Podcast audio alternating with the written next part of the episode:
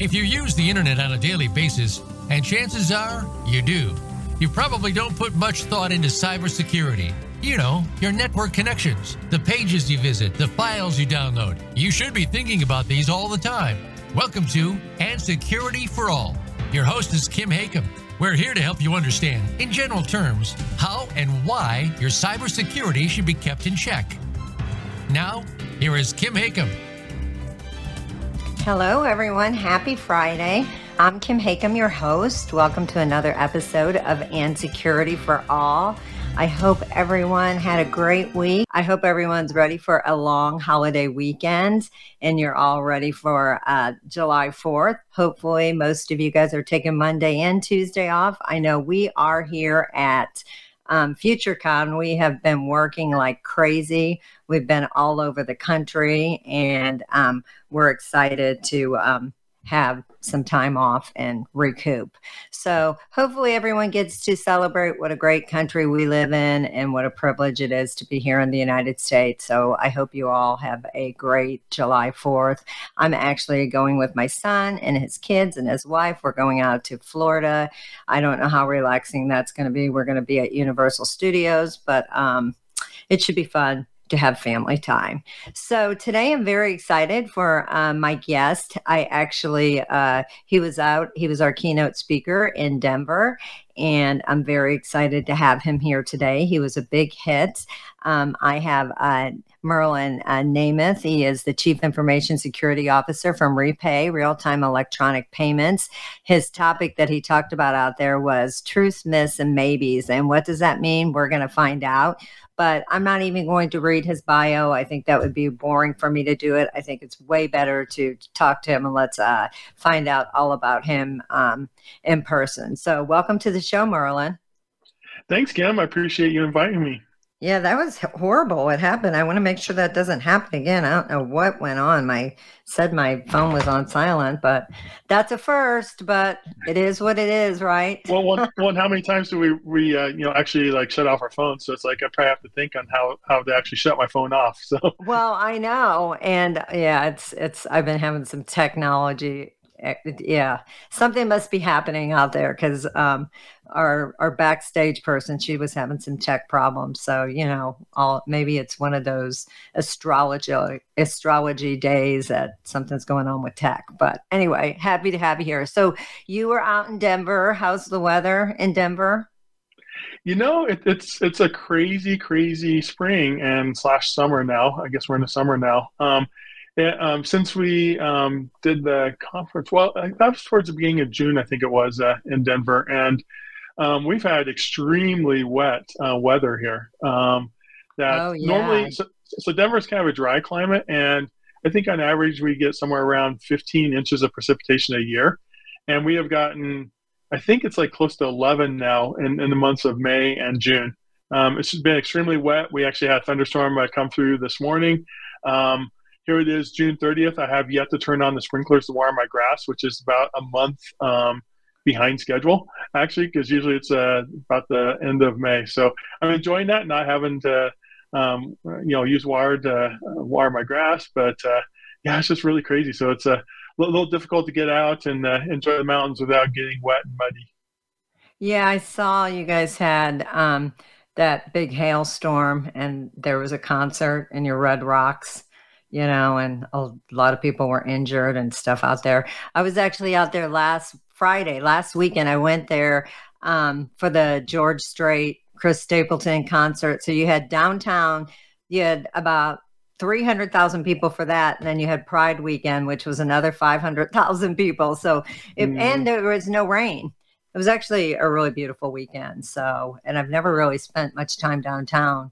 So that was different and fun. Nice. And, it was a gift I bought for someone. I'm not really a country girl, but it was definitely a fun people watching experience last weekend downtown. So anyway, and did I mess up your last name? How do I say your last name? No, you got right. Yeah, it's like Joe Namath. I think I said that. Namath. Yeah, when we were talking in Denver. Yeah. So tell me, like, how did we chatted a little bit, but how did you, tell us a little bit about your career path and how you ended up as a CISO? And, you know, lots of people out there want to know, how do I become a CISO? So how did you get there, and where did it all start for you, Merlin? Yeah, and I think my path, my story is kind of similar to a lot of other people who've been in security for a long time. That I did not major in computer science or anything related to that in college. So, so even before that, so I'm originally from Nebraska. I grew up on a farm in Nebraska, and I went to college. In my undergrad, I started off as a chemistry major, of all things, and after just the first semester of Chem 101, I was like thinking, I'm like, wow, do I really want to spend 40 hours a week working in a lab? And so I actually changed majors. I changed to psychology. And after I graduated with my psychology degree, I went to grad school and majored in social work because I was going to be a family counselor. I graduated with a lot of student loan debt and realized I wouldn't be able to do that. And I ended up in computers. So my journey to you know, making technology my career started in my undergrad. I think it's about my sophomore, maybe junior year. I started working in the student computer lab, and so this is way back. I'm you know, definitely older, so I'm showing my age here. But this was like running on Novell Network. You know, people were using WordPerfect for DOS. You know, just those ancient, you know, now ancient applications. And so my job was to help people like with those applications and clear printer jams and things like that. And then when I went to grad school, the social work department had just gotten wired for Ethernet. Their building had gotten wired. And so I was kind of poking around trying to find a work study employment. And I ended up getting pointed to the lady in the social work department who was in charge of making sure that all the systems were connected and working on the now, you know, connected social work department. And you know, dealing with any issues, and she had no computer background whatsoever. So I ended up doing that. I did that for a year. I also created like the first website for the social work department that summer. They hired me to work full-time that summer, and then the following year I worked for the campus NOC. When I graduated, again, you know, I graduated with a fair amount of student loan debt that I wouldn't be able to pay back very easily as a family counselor. So I decided to go ahead and pursue technology. I moved to Denver, and I've been here ever since. So I started off like the first 3 years of my career doing IT, and then I took a Checkpoint Firewall class in the late 90s, and I became smitten with security from then on. So, yeah, I credit that to Checkpoint. I actually still have my course books from that course because it's, you know, means a lot to me, because that's what really steered my career the way it is now. And yeah, I just really enjoyed that. So I was hands-on technical for several years, doing engineering, architecture, incident response. I spent a number of years on a dedicated incident response team. I did digital forensics on that team. And then I started moving into management. So, you know, my role as CISO of Repay, this is the 5th security program I've run. It's my second one with the CISO title. I always make that distinction because it does make a big difference if you have the CISO title or not when you're running a security program. And that just kind of brings me to today. So what does, tell us a little bit about Repay and what they do, and what is your, I mean, most of us probably know what your primary role is, but how big is your security team? And again, the first part of that is, what does Repay do? Yeah, so Repay is a fintech company. We have several different solutions. Repay has made a large number of acquisitions in the recent years after they went public. And so, yeah, we move money, we process money. Yeah, that's probably the best way to describe the company. So there's a lot of different technologies, and because of all the acquisitions, I've had to deal with some very interesting challenges for mergers and acquisitions type security.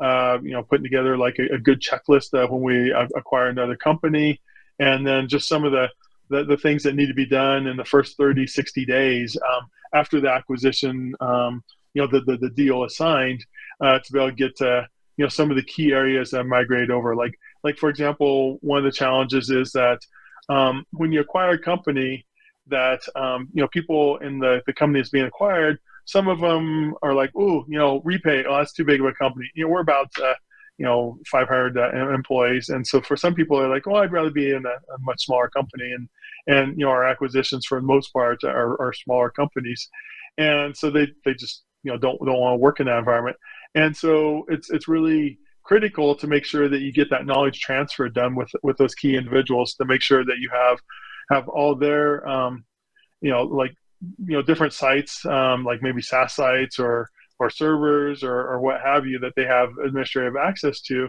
You need to make sure that you get that transferred over. So that way, if they do end up leaving, that you're not, you know, caught in a really tough position trying to figure out how to get into a critical system or site, and you have no credentials for it. Yeah, so that's what we do. I am yeah, continuing to build out my team. I have lots of compliance activities. We do SOC 1, SOC 2s, PCI, HIPAA, ICFR, since we're a publicly traded company. And you know, on the technology side, you know, we're just continuing to you know, we have made some major tool purchases. We're kind of done with that for now. We'll make some more in the future, but it's like, you know, with all the mergers and acquisitions, of just consolidating tools, getting rid of tech debt, and standardizing on the security stack. So we did acquire another company. I think it's been over a year ago now. It was the last acquisition, so about a year and a half ago. And it's like, you know, after we acquired that, it's like, okay, boom, you know, here's the security stack, and this is what will get applied in your environment. I don't care what you have in place, but this is what we're going to do. This is our standard. And then we have a, you know, centralized management for all of that. So did you come from, was your last CISO role, was that were you in financial as well? No, I was not. I was CISO of, years ago, of Red Robin, the restaurant company. And so I do have experience, you know, on the merchant side. I have a few different experiences of that. And then it's interesting being on the payment side, because it's very different, but there are also some similarities. Like, you know, I had you know, quite a bit of experience with PCI before coming here, which of course is, you know, really key to us. I would think being on the fintech side is a little more stressful. I mean, do you get much sleep these days? Yeah, it is stressful, but it's fun though. I like a challenge, and it's a different challenge than I've had in my career, but it's one that I really enjoy. Well, so your topic that you spoke in Denver was truth, myths, and maybe. So I want to kind of get into that, because you filled, you know, an hour, you know, and you got great reviews from our attendees. Our attendees in Denver wasn't as high as it typically is. We kind of had all the odds going against us, because we were there the day that your basketball team, what are they called? The Nuggets, yeah. The Nuggets. That was like, there was a Nuggets game that night, and then the next week was that big tech company, the big tech conference that's just Denver based. But we still had a really great turnout, but it still wasn't the best time to be there. It'd be like the Cardinals going to the World Series and us having a conference that day. Most people are getting ready for the Nuggets game, but yeah. Congratulations. Congratulations that you guys, I had no idea about the Nuggets until I was in Denver, and I was happy to see that you won the whole thing. So yeah, but anyway. It's pretty crazy. I still have to kind of like pinch myself and be like, wait, no, the Nuggets actually won the whole thing, because, you know, they've been, you know, just a pretty average team, like, you know, for their entire existence. And so it was pretty exciting to see them finally win after, what was it, like 46 years, I think, of that the franchise has been around. Yeah, that's fun when you're involved. Like when the Blues won the Stanley Cup, it had been, our city went nuts. So I imagine Denver probably went pretty crazy that weekend when that happened. But anyway. Yeah, and St. Louis is definitely a sports city. That's where I got my first master's degree. I was in St. Louis, and you know, that's as much as Denver is all about football. St. Louis is all about baseball. It's all about the Cardinals there. So that was pretty neat when I lived there. Yeah, it's pretty fun. It's too bad the Cardinals aren't doing too well this year. But anyway, that's a whole nother topic. Well, we have the Rockies who lost, what was it, 25-1 or something like that the other day. So, yeah. Yeah. You know, I have to say, going over to the Mile High Stadium and trying to Uber out of there, I felt like it was like I was in an apocalypse. It was like it's almost like it's its own island. Getting off, I don't know if you've ever had to experience that, but that was crazy. Like the traffic to get, I can't imagine what the football games are like every weekend. Must be crazy. But anyway, but back to truth, myths, and maybes. Tell us a little bit, if you could let like my audience know what you talked about and what, you know, let's just kind of dive into that and what does that mean? Yeah, so about a year ago, I decided to start blogging on LinkedIn. And I'd been thinking about it for a while. I was like, well, what do I really want to blog about? And, you know, I've been doing security for over 24 years now, and, you know, in technology for a little over 27. And I was like, I just happened to stumble across this, that I keep hearing people repeat things that aren't necessarily true, or there's more, you know, more consideration that needs to be taken into, you know, what's being said. You know, I think there's a lot of generalizations that are being said, and without people really understanding or considering what else is involved with these. So, so what we can do, Kim, if you want to, is we can just start going through each one of these. We can have this brief discussion and just kind of move through each topic that I brought up. Yeah, I would love to. Okay, awesome. So the first one I talked about was that I often hear people say, well, that HR creates unrealistic job descriptions. And so this is usually in the context of, you know, we have a shortage of cybersecurity professionals. I think, what is the number now? I mean, it keeps changing. It's like, what are they saying now? Like 2.5 million worldwide or something like that.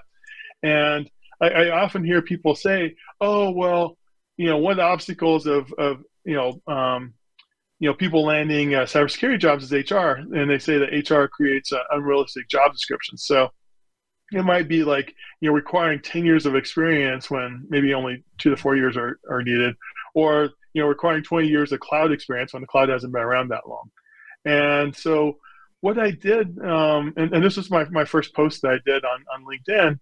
So, you know, as I was thinking about it, I'm like, wait, I think, you know, people are looking at this in the wrong way, because I think I don't recall a time that I've been a leader that I haven't written my own job descriptions.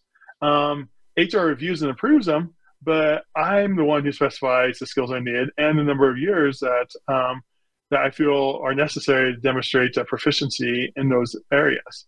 And so, yeah, so that was just the, you know, first thing I brought up with the audience. And then then let's just keep moving on. So you talked about that, and then you moved into your next point. Yeah, the next one is that I hear people, and there's lots of webinars on, like, you know, how CISOs are supposed to speak to the board. And, you know, people will often say, well, the board, you know, they'll say that the board doesn't want to hear the tactical planning, just the strategic planning. They just want to hear the end results, but not the steps for how security leader is going to get there. And so the generalization is that boards aren't technical. The problem with this is that generalizations and assumptions can just really land you into trouble. So when I hear statements like these, I think back of a major concept that was, you know, taught in my, you know, freshman English 101 class of that you need to know your audience. So I presented, in the course of my career, I presented the boards that had little technical knowledge, and those boards were mostly made up of like CEOs of other companies. And so they really only wanted to hear the high level details. And then I presented to boards who are very technical, and they want to know the low level details of how I'm going to get there. So, you know, it's really important to know what your audience is. So, you know, one of the things that can be difficult, like if you're a CISO, in a new, you know, if you land a new CISO role, and, you know, you just kind of learning the lay of the land. You don't necessarily know right away before you present to that board of what they really want. But it is important that you set the right tone because, first impressions, do mean a lot, also in, presenting to the board. So what I recommend in those situations is that you speak with your other C-level leaders, like the CEO, CFO, CTO, whoever, and just ask them, what sort of material do you present to the board? And what level of detail is the board looking for? Are they interested in technical detail, or they want just a high level as that? So, and then also, another thing I presented to the audience at the FutureCon Denver was that, of course, you need to be very prepared when you go into the board meeting. And so when I go into the board meetings, I'll really after I put together my material, I try to put myself in their seat and be like, what questions would they potentially ask me?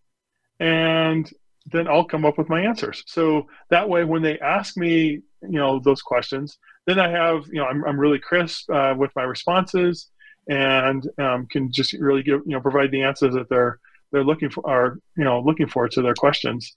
And there's times that you'll be asked questions that you don't know. And so it's okay to say that you're not sure, but, assure them that you're going to do some research, you're going to check into it, and then you'll get back to them with that answer.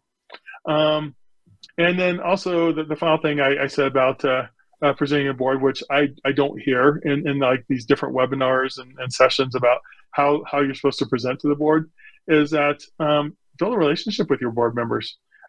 Keep in mind that it's likely that they serve on boards of other companies, and those other companies may not even have a CISO.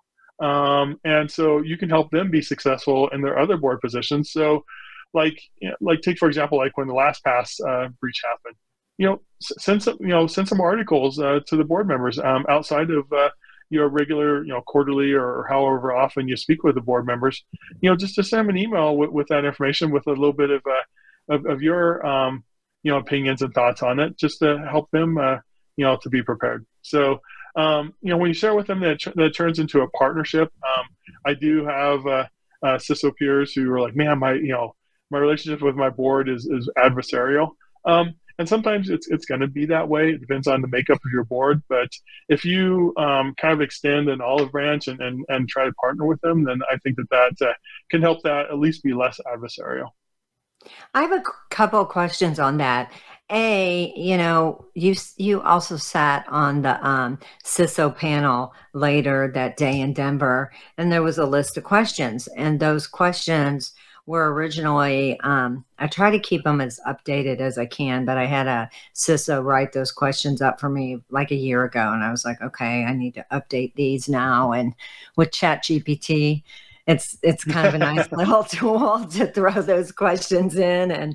But one of the questions on there, and I don't know if I had them on there when you were there, it was about the board.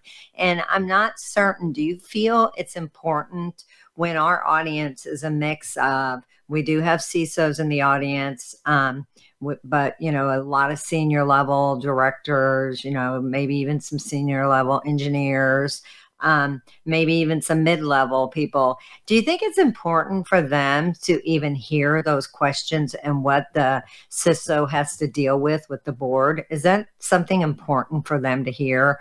I took it out because I felt like that wasn't very pertinent to them, but maybe I'm wrong. Yeah, I think it is important because, so how I structure it with my team, because my leadership style is very much servant leader. So I tell my team, like, I get the pleasure to go brag about what you are doing to the board, and so it's important for them then to get that feedback back from the board of like, hey, I wish you guys were doing things this way or that way, or I wish I'd change your metrics in a certain way because this isn't giving me a clear picture. So yeah, I very much communicate that back to my team, because, and they even ask me, like, if I don't volunteer it, they'll be like, how'd the meeting go? What came up in the meeting? So I think when you approach it that way, I'm you know, I'm a spokesperson for my team. Now I'm the leader, of course, but you know, I'm the spokesperson to the board representing my team, and so it's important to try to create a bi-directional communication path that way. And then the second part of my question is, have you seen a change with the board being more interested in what's happening on the security teams in the last, you know, 3 to 4 years, when we've seen so many public breaches that we're seeing now on the news? And I feel like it's more in the forefront than it used to be, probably before COVID. Are you seeing the board more interested in what you have to say now versus 5 years ago? Oh yeah, it's definitely very different than it was 5 years ago.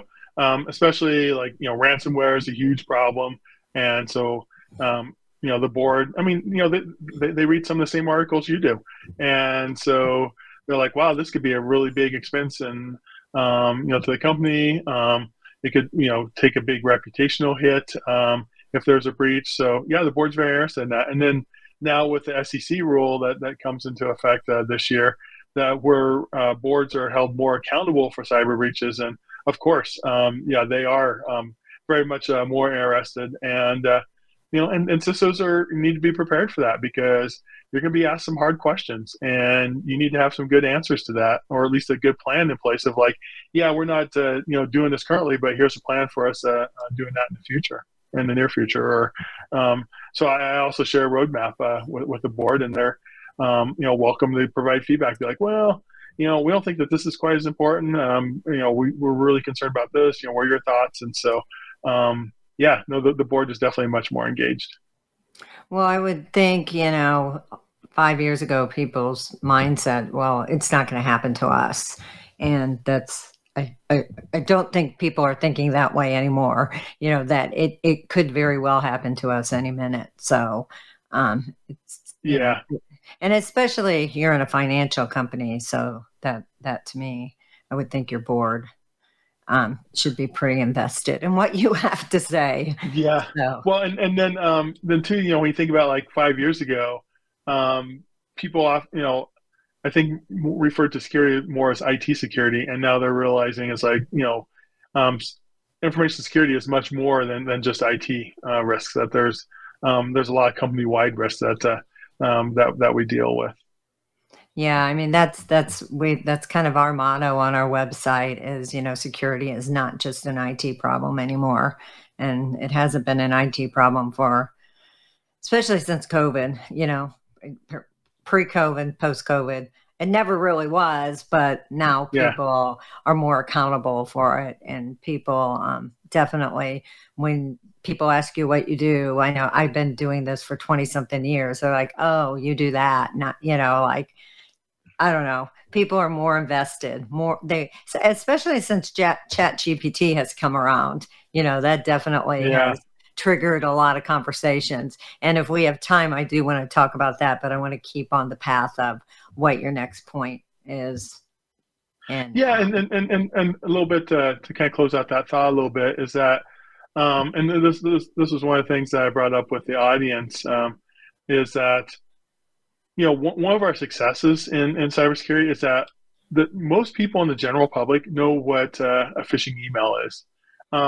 That's great. I mean, you know, phishing email is like a huge threat vector. That's a, you know, a big percentage of breaches and compromises are started from a phishing email. So that's great that the general public actually knows what that is and has a little bit of understanding of what to look for, you know, for, you know, malicious links and, you know, poor grammar, poor spelling, those kind of things. So, yeah, I mean, for those of us who've been in security, like, yeah, well, I've known that for, you know, the past, you know, 15 years or whatever, but the general public now knows about, which I think is great, that they're able to have that knowledge and be able to protect themselves. And I think that, like, mainstream media and, you know, there's been so much, especially, again, I keep bringing up COVID, but I feel like all these streaming channels have so many documentaries on, you know, things that have happened to people that, it definitely, you know, people are more involved in what's going on with the world and becoming more aware. But unfortunately, the bad actors are just getting more trickier and trickier. So, you know, again, the general public still can be fooled pretty easily. Mm-hmm. I mean, we all can be fooled pretty easily, but hopefully we're definitely evolving. Yeah. I mean, yeah, I definitely agree with you on that.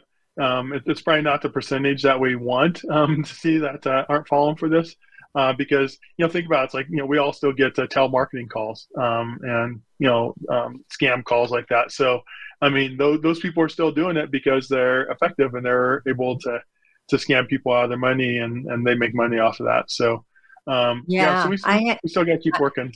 I had one that was, it tricked me. Luckily, I didn't get too involved into it, but Palo Alto is, you know, one of our customers, and I don't, you know, I told them about it. And Cloudflare, I've had some things going on with them, and I don't think I'm being bad saying their names, but it's just, you know, we sell them an account and then it says spam call and, you know, they're calling to verify my bank information. And I'm like, I've never had anyone call me on the phone to verify my bank information. I'm not comfortable with that, you know? So I'm like, I think this is a phishing call. And then the person hung up, but it's just so easy as a consumer still to think that you trust who's calling you. And especially if it's a big name like Palo Alto, you're just like, and you just, it's just crazy to me that, you know, those simple things that, you know, if I was just in accounting and they called me, luckily our accountant, they called her too.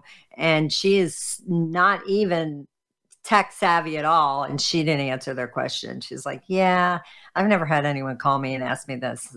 You're going to have to call our CEO and ask her. And they did, yeah. But it's just still the telemarketing calls.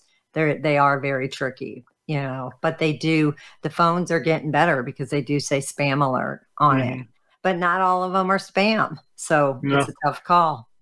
So. Exactly. And then it's like altered everybody's behavior. So it's like very rare. I mean, if I get a phone call and it's not a number I recognize, I just don't answer it. And whereas, I mean, I don't know how many years ago, it's like, you know, you'd answer like every call that came to your phone.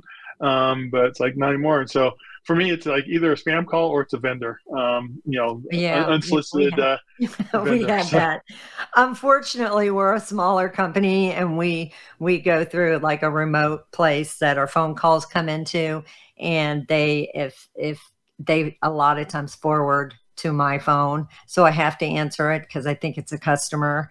And 9 times out of 10, it's not. It's a telemarketer. But the one time I don't answer it, then I get that voicemail. Exactly. And I feel bad, you know. But anyway, so going on to your myth number. So we've covered 2 or 3. Are we going on number 3? Yeah, we'll go on number 3 now. So, so next one that I went into is that, and again, you know, is this the truth? Is it a myth, or is it a maybe? Of that you need to have cybersecurity related certifications to be effective, land a job, or to be taken seriously in the industry. You know, there's arguments for both for and against all those notions. And then in addition, I think people have just as strong opinions of like whether you should maintain the certifications or let them expire. So there's twice in my career that I can think of that I moved into a new job at a new company because of certification I had. But when I really think about it, was it because of the certification, or was it more because I had a certain level of knowledge I was able to demonstrate because I'd gone through the steps of taking the course and taking the certification exam? You know, like a lot of people who've been in the career for a long time like me, I've had a number of certifications over the course of my career. I let many of them expire. Like, I don't think I need to have my MCSE for NT4O anymore. So there's no way I'd be able to maintain that anyhow, but I just, you know, kind of say that in jest, but you know, there's a number of those kind of certifications that I had. I just let them expire.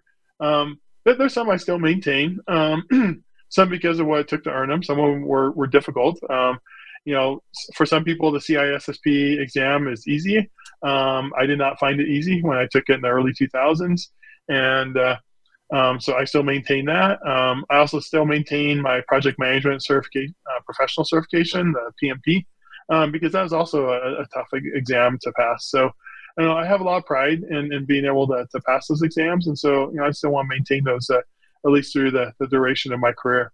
I do maintain a few SANS certifications because in my role as a CISO, it's like I'm not hands-on technical, but it's important for me to stay at least have technical understanding to be able to support my team. And then plus also, you know, I'll get pinged, you know, several times a week, be like, hey, Merlin, if we do this, is this going to be secure? Well, I need to have technical understanding to be able to, you know, provide the right answer for that situation.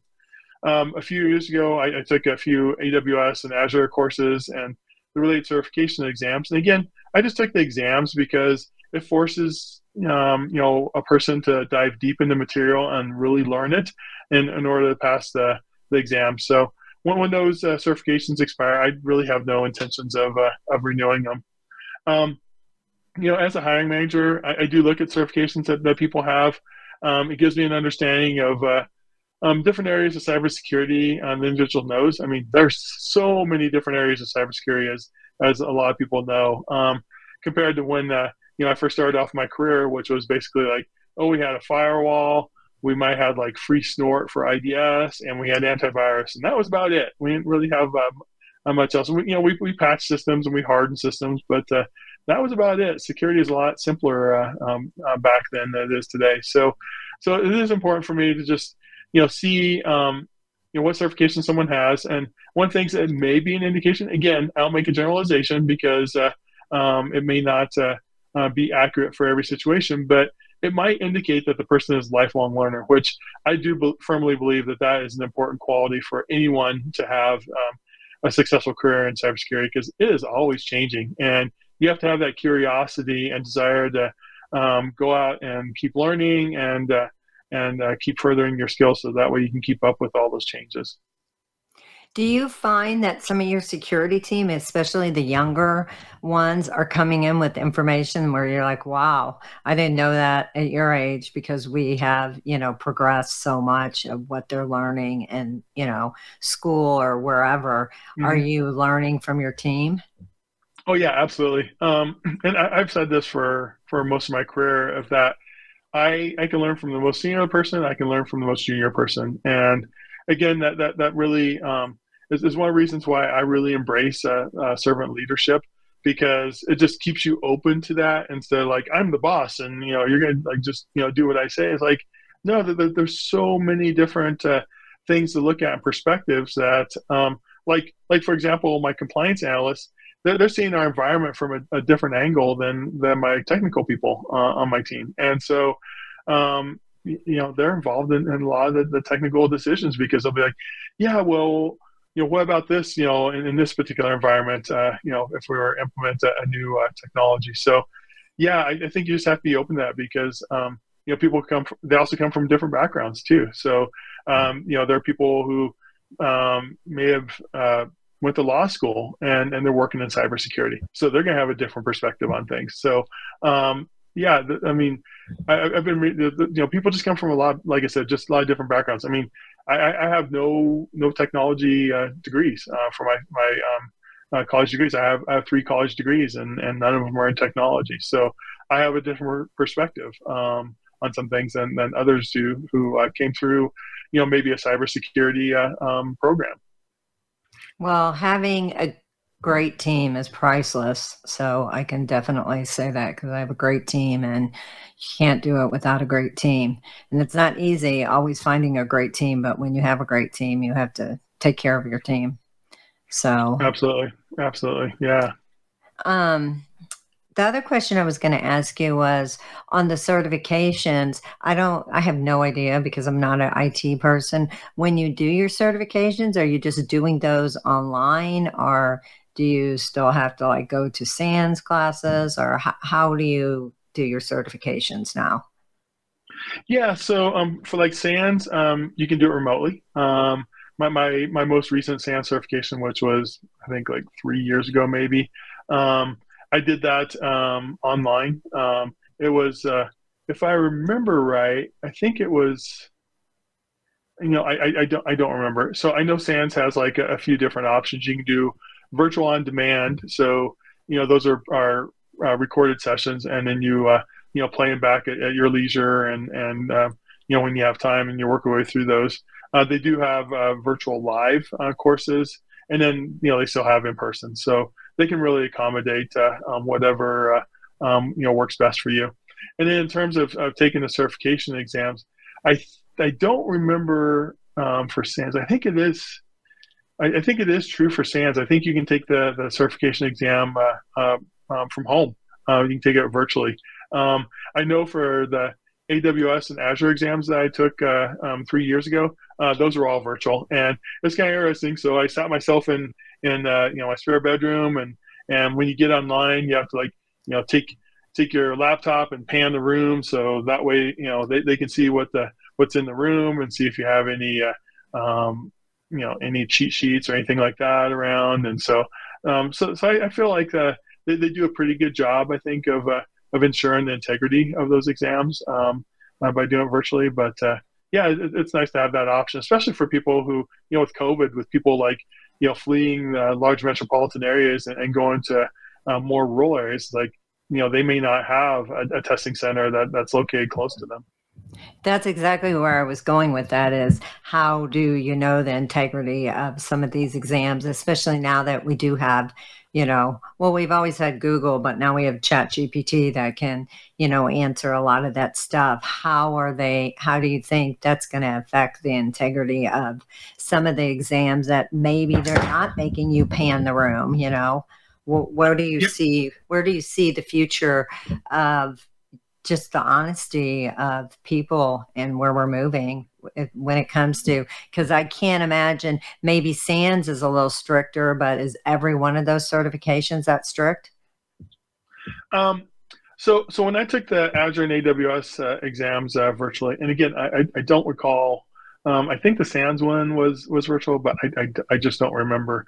But I do know that when I took those virtual exams for AWS and Azure, and I don't remember which testing center, it's, you know, through one of the major ones, if it's Pearson or, you know, some of the others. So I'm not endorsing any of them, but there's only just a handful of them.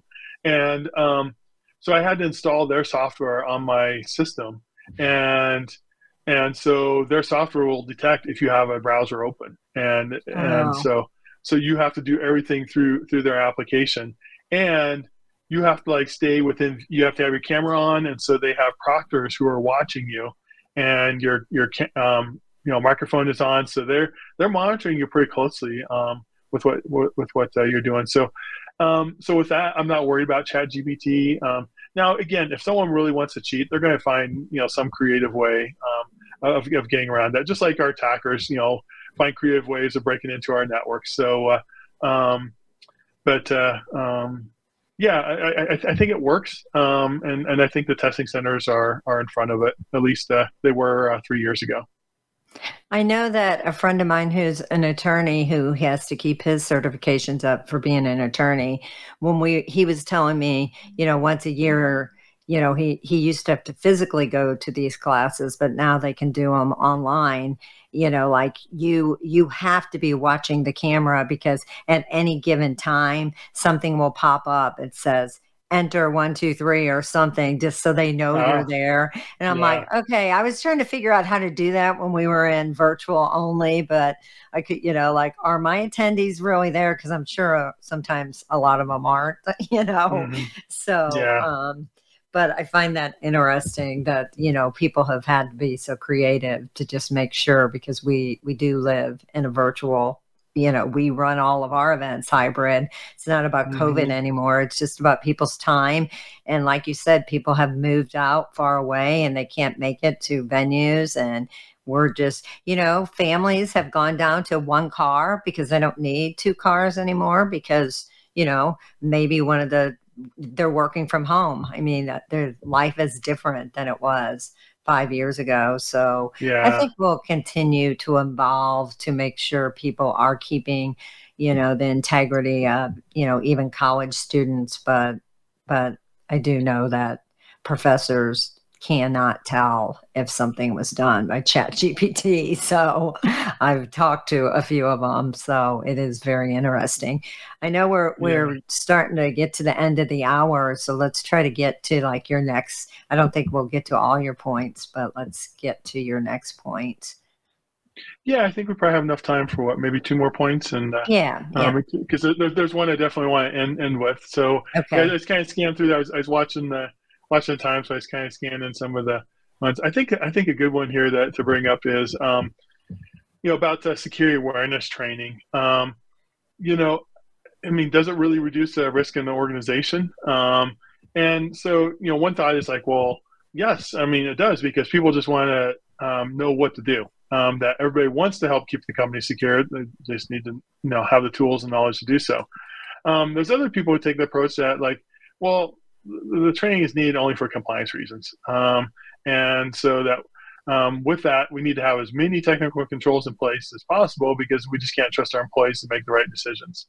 And so, more discussion on this, like everybody knows, like, with the security awareness training, they cover various topics such as phishing emails, removable media, creating and safeguarding complex passwords, physical security, Wi-Fi, using mobile devices in a secure manner, and so on. I have to say, I think the training has greatly matured over the past several years, especially from when it started off with early in my career. It's much better. They include gamification in the training now, so it keeps people engaged and make it fun. But the problem is that, or at least one of the problems is that I still think that security awareness training isn't as effective as we'd like it to be, because we're just telling people what to do. Nobody wants to just be told what to do, or most people don't. And here's the disconnect is that, we're just telling people what to do, but we're not telling them or teaching them what the consequences of what the consequences of their actions or inactions are. So, like, if they click on a link in a phishing email, it's like, okay, so what? What does that really do? The security awareness training, it does do a little bit better job of showing that, but I think it needs to be personalized a little bit more to individuals so they can really understand that. And in my session, in Denver, I brought up an example of security awareness training, but it wasn't related to cybersecurity. So it was actually related to physical security. So late last year, I visited Volcanoes National Park in Hawaii. And I don't know if you've been there, Kim. Have you been to Volcanoes National Park? I have, actually. I was in the military and I was stationed in Hawaii for 4 years, so I have. Oh, nice. So do you remember like along the walking path that they have these signs of like, danger, stay on the path, don't go off the path? Yeah. Yeah. So for those of you who haven't been to Volcanoes National Park, they have these signs, and if you go off path, you could actually fall into a steam vent. So it looks like it's solid ground, but when you step, it could be like really soft, and you fall into a steam vent and get seriously injured. And there was also a placard that described or gave details of a story of a young child who got seriously burned because of going off trail. But Kim, I'm sure you can guess what happened. It's like when we were there, seeing all the signs, I still saw a number of tourists going off path because, their selfies were more important than staying on path and staying safe. Mm-hmm. And so how this relates to our security awareness training is like, well, we're telling people what to do, but, and like I said, the security awareness training is getting better. And so people are learning consequences, but they're still making poor choices, at work. So that was kind of my illustration then with the Volcanoes National Park of like, you can only do so much, and people, have free will, and they're going to still make the choices that they choose to make. They're still going to click on that link that says, click on this and you're going to get a $50 whatever. And that's going to be more important to them than what the CISOs told you not to do or the security team told you not to do. Really quick, I do want to say, we we do a lot of these bourbon virtual happy hours, and the CISOs talk to each other about what works for them and what doesn't. And one CISO from a big, big bank, they have security training day. I think they do it once a quarter, and they just send out tons of phishing emails, and the winner, they just do it to the whole staff, and whoever wins by not like, I forgot how he does it, but they end up getting like a, you know, one of those little games. I can't think of what it's called, you know, the, you know, my daughter has one, the little game. Oh, like the, what Nintendo Switch? Yeah. Or, and then, yeah, the Nintendo DS. So they'll give those out. So now his teams, like out of everything they do, they look forward to security training day because that's awesome. There's a prize they get for it. You know, and so now they're actually invested in trying to figure out, is this a phishing email or is it not? And it's just a game the security team plays with the whole, you know, staff. So now because there's something in it for them, they're more invested in it. So Exactly. Another thing that I covered as part of this topic with the audience was that October is Cybersecurity Awareness Month, and take advantage of that. CISA has a lot of free resources that you can use, and I've used some of their resources.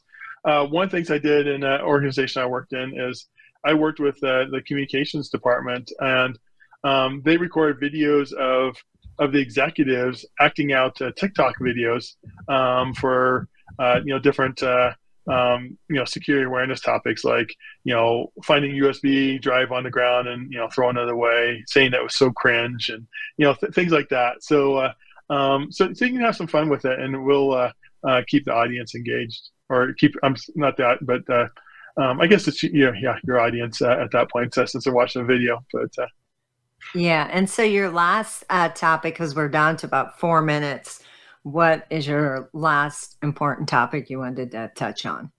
Yeah, and I know this is going to resonate strong with you, Kim, is that, you know, since you work with a lot of security people, and you know, really, it's you know, keep your ego in check. There are, you know, we talked about this before. You can learn from the most junior level person to the most senior level person on your team. And I brought up the example, and I think, Kim, I think you and I may have talked about this, that I think you may have met or knew Michael Asante, who had passed away about 4 years ago. But for those of you who don't know, I'll just go really quick since we are short on time now, is that he's the one who led the Aurora Generator project at Iowa National Labs many years ago. And because of his work, he really raised awareness for what could happen to our power grid if the cyber attackers were to attack it, and, you know, that how easy it would be for them to create a massive disruption with that. And Michael was recognized worldwide for his efforts in industrial control security. Unfortunately, he passed away. It's about 4 years ago now, actually four years ago in just a few days. And I was actually personal friends with him, not just industry friends, but I was actually personal friends with him. So I knew him pretty well on that level. And, you know, here's a guy that he was talking to leaders around the world, congressional members and such. And he just had no ego to him. You talk to him, and I mean, he was authority. You recognize that he was an authority in the space, but he wasn't like boastful or rude about it. That he was just a, you know, really friendly guy. And after he passed away, the day after he passed away, he was recognized on both floors of Congress for his work in cybersecurity. So, what a huge honor! And so, I guess you know, for people who have an ego in cybersecurity, it's like, well, there's always going to be someone who's better. And second of all, it's just not the way to be. It's like, you know, we're all trying to work really hard. We all have the same goal in mind of keep our organizations and ourselves safe. And we can do that without, you know, just letting ego get in the way. Yeah, that's a great way to end, because I've met so many wonderful people, more wonderful people in the industry than the people that do need to check their ego, but there are some of them out there, and it's a shame because we are all in this together. And I had, you know, I didn't know you said yes to a LinkedIn message that you would come and keynote our event. And I love when that happens. And I got to know you at the event, and you're just a really great guy. And I mean, you're the perfect example that you do not have, you know, you're just real. You're a normal, real guy doing great things. So we are at the end. Merlin Namuth, who is the Chief Information Security Officer from Repay, thank you for spending the last hour with us. Thank you for keynote speaking in Denver. Thank you for saying yes. And thank you for all the hard work you're doing in the industry. Everybody else, thank you so much for tuning in to another episode of And Security for All. I hope you guys all have a fabulous weekend. Enjoy the 4th of July. And you guys all stay safe and secure. And we'll see you next week. Thanks, everyone. Thank you for tuning into And Security for All. Be sure to join your host, Kim Hakim, for another episode of the show next Friday at noon Pacific Time and 3 p.m. Eastern Time on the Voice America Business Channel. And don't forget, you can follow Kim on LinkedIn by searching for Kim Hakim. That's Kim, H-A-K-I-M, to keep yourself posted on all of her upcoming cybersecurity events.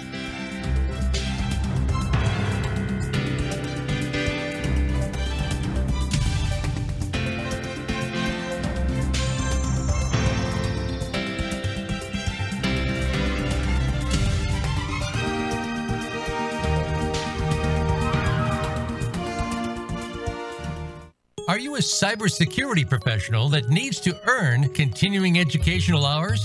FutureCon Events brings high-level cybersecurity training, discovering cutting-edge security approaches, managing risk in the ever-changing threat of the cybersecurity workforce. Cybersecurity is no longer just an IT problem. To learn more about attending a virtual event, go to futureconevents.com or email info@futureconevents.com or follow us on LinkedIn or Twitter at FutureConHQ.